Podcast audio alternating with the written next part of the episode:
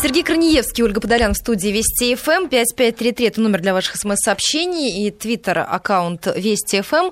Там тоже можете оставлять свои комментарии, а главные вопросы, потому что у нас в гостях наш автомобильный эксперт Игорь Маржаретто. Игорь, добрый вечер. Добрый. И уже есть вопросы. Наши слушатели задают вам традиционный вопрос. Пора ли менять резину? Думаю, что уже пора. Э, собственно, прогнозы говорят, что к концу недели у нас в московском регионе будут, э, будут заморозки под утро. И э, если вы утром куда-то выезжаете, ну, надо быть очень осторожным, если вы не успели вдруг поменять резину. Морозы уже в Мурманской области, я смотрел в Архангельской. То есть, если вы живете где-то на широте между Воронежем и Мурманском, меняйте резину э, потому что уже пора, уже все, осень э, полностью вступила в свои права, и скоро будет и лед, будет и снег, увы. Ну вот в субботу ночью уже обещают до минус трех.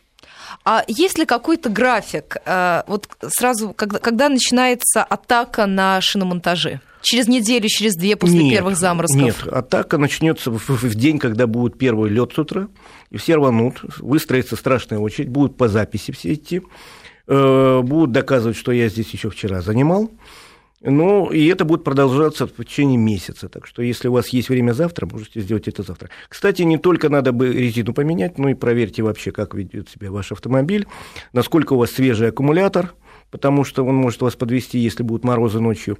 Поменять лучше сразу заранее жидкость в бачке омыватель, э, стеклоочистителя, потому да, что кстати. вода замерзнет, потом будете ее откалывать. Ну и вообще посмотреть, как машина, насколько она готова. Ой, ну, сколько пора забот. уже привыкать, да, к да. аромату стеклоочистителя, готовиться. Увы, да. Хотя современные стеклоочистители многие аромата не имеют вообще. Угу.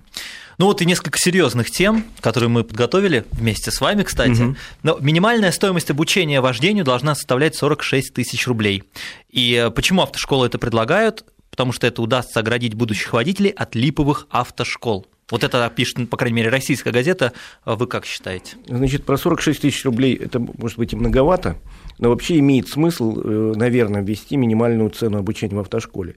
Так как сделало государство, введя минимальные цены на сигареты, минимальные цены на алкоголь, чтобы отрезать производителей липовых э, спиртных напитков, о которых вы только что так хорошо говорили. Да, с интересом, увлечением, я бы сказал. До сих пор пишут. Эм, то есть, понимаете, у нас реально в России вдруг последние годы образовалось огромное количество таких условных автошкол. Они э, в народе назывались портфельные, потому что, как правило, там есть директор и его портфель.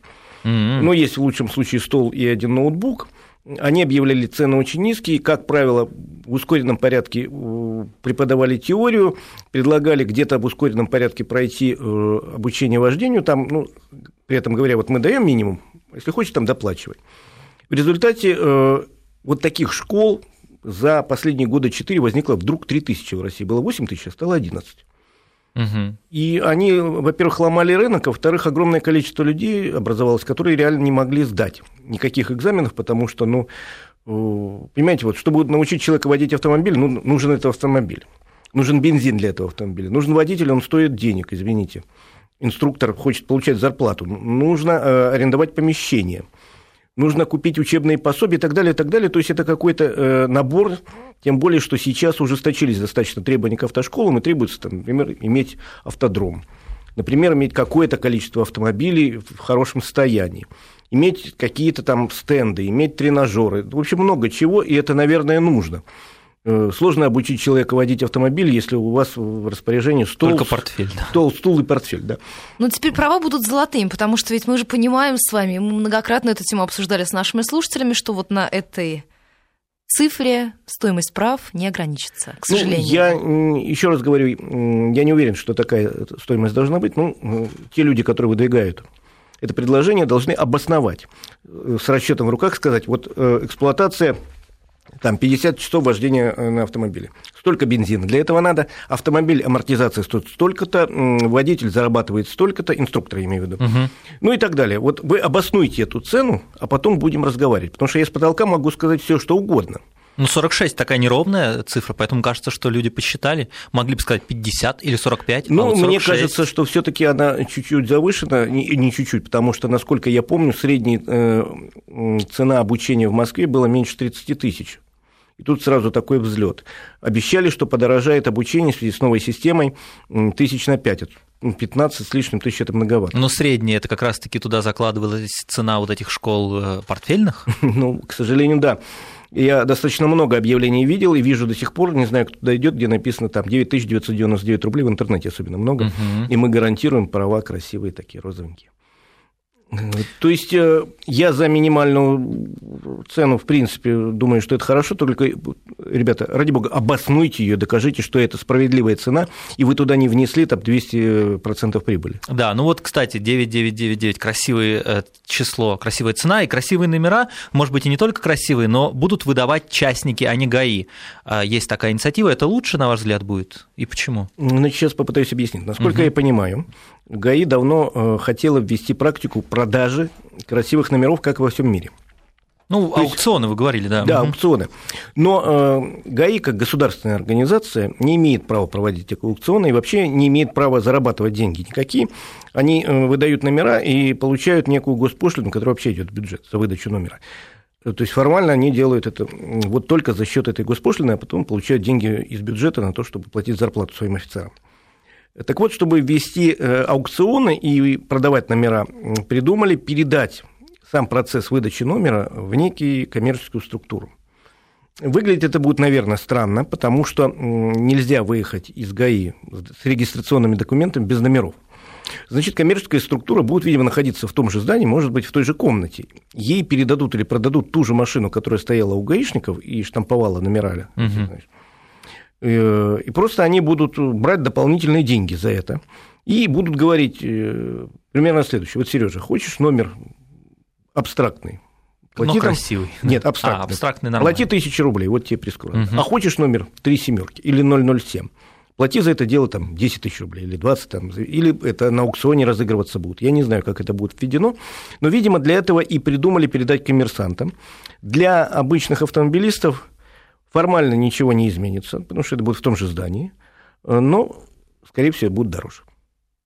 Угу. Столько сил, нервов ради каких-то понтов, ради да. каких-то циферок. Ну, кому-то нравится. Я, например, наблюдал э, в Грузии, в отделении, где регистрируются автомобили, стоял на самом месте номер, стоящий там, по-моему, из семи семерок.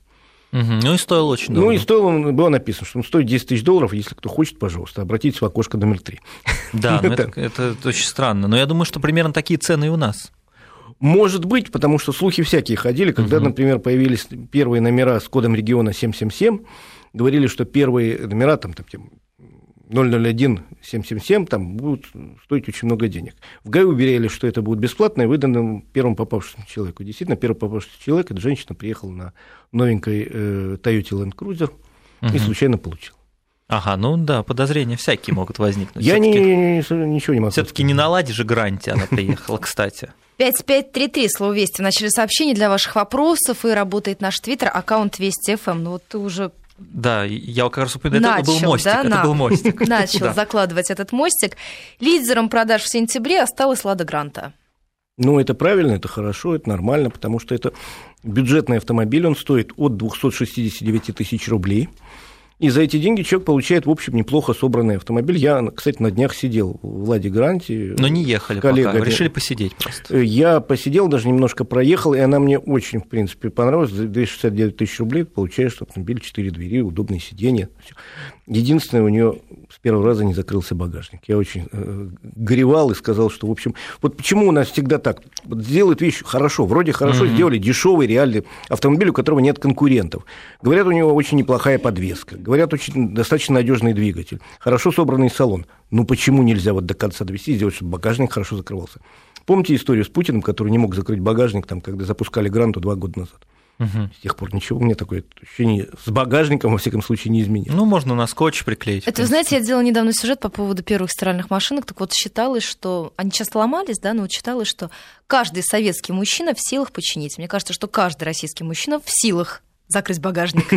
Да, да. Но зато в этот багажник действительно помещается огромное количество мешков с картошкой. А вот, а что еще надо? Ну, Когда едешь на машине в Беларуси, например. Лада Гранта, конечно. А вот смотрите, говорят же, что в чем проблема-то? Она дешево стоит, но она будет ломаться, и нужно быть действительно механиком. Ну, или нет? Вы знаете, она все-таки качеством отличается от тех автомобилей, будет, которые да, АвтоВАЗ выпускал ага. 10 лет назад. Она будет ломаться, но не, не чаще, чем ломается любая другая недорогая машина, неважно, сделана в России, в Корее или в Китае. Но плюс ее еще э, в глазах наших покупателей, почему она хорошо продается, запчасти есть в любом малюсеньком городке, сервис в любом городке знает, как починить машину. Более того, существует дядя Вася, реальный в каждом городке, в каждом гараже, который поможет это сделать.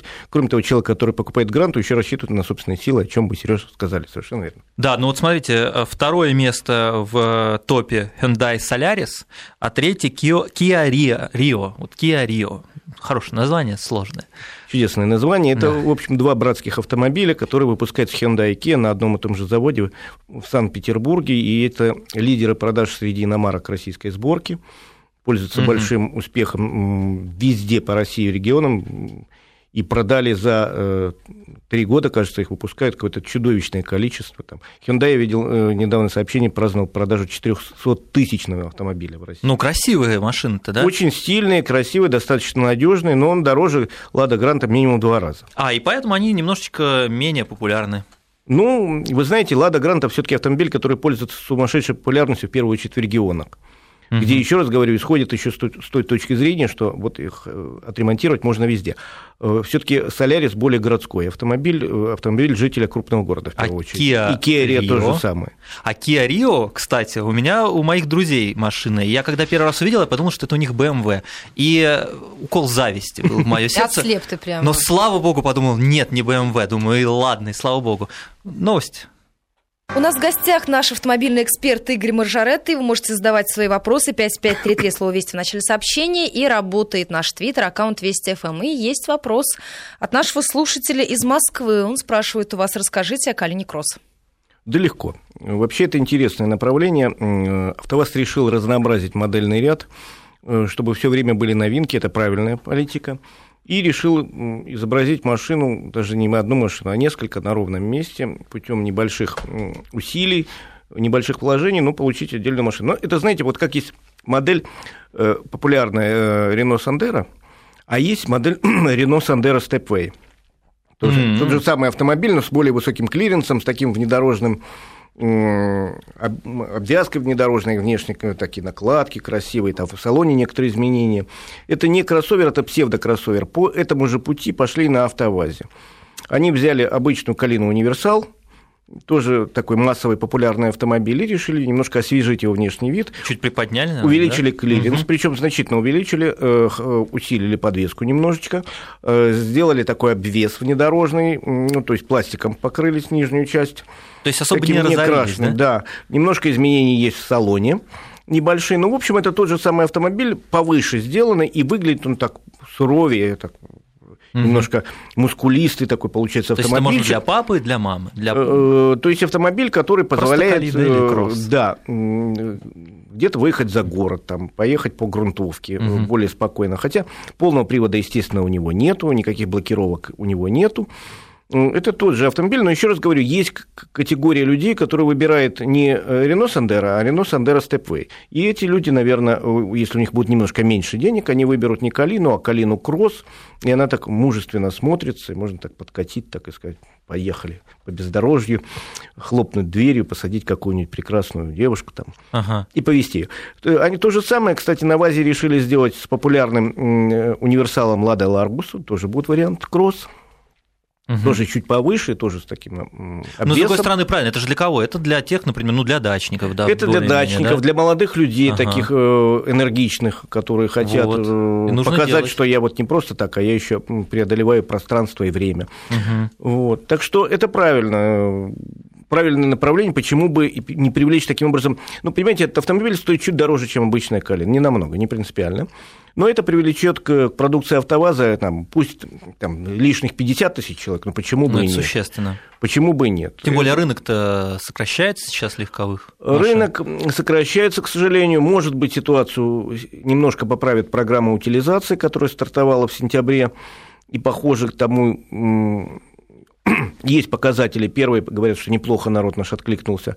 Но, в принципе, рынок, к сожалению, падает. Ну, наш стал третьим в Европе, уступив только Великобритании и Германии. Э, был и первым, если уж честно говорить. И ему прочили первое место э, в перспективе и надолго. К сожалению, угу. вот нынешняя экономическая ситуация в стране отбросила автомобильный рынок сильно назад и мы плетемся уже третьими, а можем стать и четвертыми, к сожалению.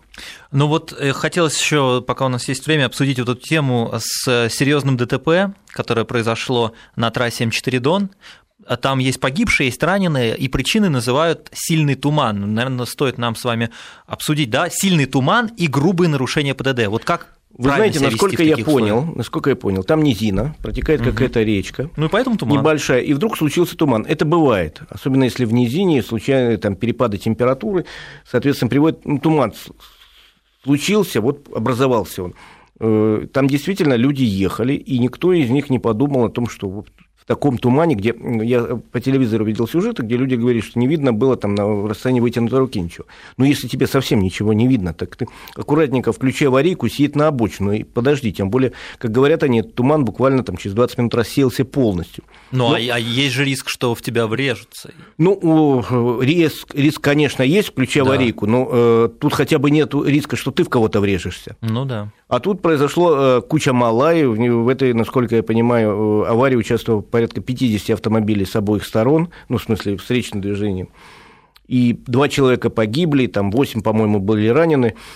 И это просто какая-то ну, дурь. Ну, вот, ну, видишь ты туман, ну остановись. Ну, там Или хотя бы превышение, сбрось да, скорость. Ну, угу. Судя по тем повреждениям, которые я видел на а, фотографиях в интернете и в телевизоре, удары были с достаточно большой скоростью, потому что... То есть скорость иначе... не снижали, а наоборот увеличивали? Иначе, ну, я чтобы не знаю, что, быстрее, проскочить, что они делали, но это как-то очень странно, понимаете? Ну, ребята, ну, в таком тумане угу. лихачить себе дороже. Вот для, к сожалению, многих машин это закончилось механическими повреждениями, и, э, к сожалению, двое людей погибли. Да, а дальний и ближний свет, это важно вот в, этих случаях? Какой нужно включить? Может, вообще нужно фары выключить и оставить нет, только, ну, чтобы что-то нет, там нет, нет, нет, какой-то как свет быть? надо включать. Вы включаете угу. тот свет, который, во-первых, вам позволяет хоть что-то видеть. Ну, дальний не позволяет точно, мне кажется, вообще все освещает, да. как в таком куполе И находится. такой свет, который бы не мешал э, остальным людям, которые, остальным участникам движения, которые могут по этой дороге ехать. Еще раз говорю, в такой ситуации лучше остановиться на обочине, как-то чуть-чуть съехать там, на нащупать эту обочину, стать и переждать, потому что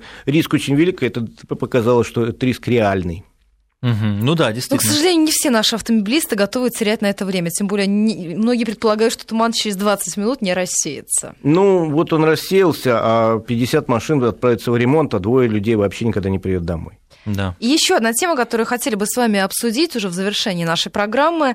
А, Ладу Калину попросили изменить ради кошек. В чем была проблема? Объясните и автомобилистам, и кошатникам. Значит, проблема в том, что снизу защита картера... А у нас, знаете, у нас есть коллеги, которые совмещают в себе этих два безусловных качества, и автомобилисты, и кошатники. Защита картера не полностью покрывала э, переднюю часть двигателя, и реально во дворах, э, это все знают владельцы «Жигулей», в общем, э, это исторически уже повелось, что часто кошки забираются э, в моторный отсек, греются, потому что двигатель остывает долго, особенно осенью, зимой, и э, с утра есть шанс завести мотор и уехать вместе с животным. Для животного это может окончиться плачевно. Хорошо, если э, эта несчастная кошка сразу почувствует, что мотор завели и выпрыгнет, потому что есть дырка а э, плохо, если останется жить. Ну, на самом деле, я думаю, Это что... только у Лады Калины проблема? Я, я не думаю, что это проблема только Лада Калина. Скорее всего, это проблема очень многих автомобилей. Ну, в силу того, что Калин у нас много в стране, их угу. продано за там сколько у нас, 10 лет их выпускают, наверное, больше миллиона. И Просто эта проблема стала массовой. Так надо отзывать и на тюнинговать, там, не знаю, заделывать эти дыры. Ну, я не думаю, что надо отзывать. Это личная проблема каждого водителя. Можно хотя бы подойти и постучать ногой по колесу. Кошка тогда убежит. Угу. Если вы знаете, что у вас во дворе живут кошки. Мы же любим животных. А э, в следующем поколении, там, или хотя бы в ближайшее время, завод, наверное, может изменить форму защиты э, двигателя снизу так, чтобы животное туда не, могло залезть никакое. Давайте вот у нас еще мину, полторы минуты про платные дороги дороги. Новую платную дорогу из Москвы в аэропорт Шереметьево откроют 23 декабря. И, в принципе, у нас вот с дорогами с платными ситуация такая, они очень дорогие, все время их критикуют за это. Вы как считаете? Они не очень дорогие, я сравнивал с ценами в Европе и в Китае, и в Японии. Они, в принципе, даже чуть-уть меньше. Просто не, не сложно посмотреть, сколько стоит Вы проезд. имеете в виду стоимость километра проезда, Стоимость да? проезда Мгм. километра, она ниже, чем в среднем ниже, чем в большинстве Мгм. стран Европы. Мы просто к этому не привыкли, мы привыкли, что у нас дороги бесплатные. Но класс платной дороги в том, что она строится в дополнение или открывается в дополнение к Ну, дублирует, да. Да. Вот это отличный вариант, потому что вот как бы недорого стоило, стоил объезд Одинцова, но я несколько раз ездил с большим удовольствием, когда у меня не было времени. Ой, это просто спасение, Мне конечно. э, не жалко этих 100 или 150 рублей, в зависимости всю дорогу проехать или частью. Кстати, ее в народе знаете, как называется? 100 рублевка. 100 рублевка. Но это те, кто проезжает только часть. Там Ну, же да, до Подушкинского все шоссе. время это 150, все, все сразу проехать. Вот, Мгм. действительно спасает от пробок и, в общем, позволяет объехать обычную стоячую пробку в начале э, Можайского шоссе. У нас будет, как вы считаете, развиваться строение автомобильных платных дорог? У нас Хотелось будет, бы, да? У нас будет развиваться, у нас будут строить достаточно много скоростных магистралей, часть из них будут платные. В ближайшее время, насколько я знаю, открывают трассу М11, первый кусок, до Шереметьево. Игорь, спасибо вам большое. Игорь Маржарета был у нас в гостях, наш автомобильный эксперт. У нас сейчас а, новости, а потом большой выпуск новостей спорта.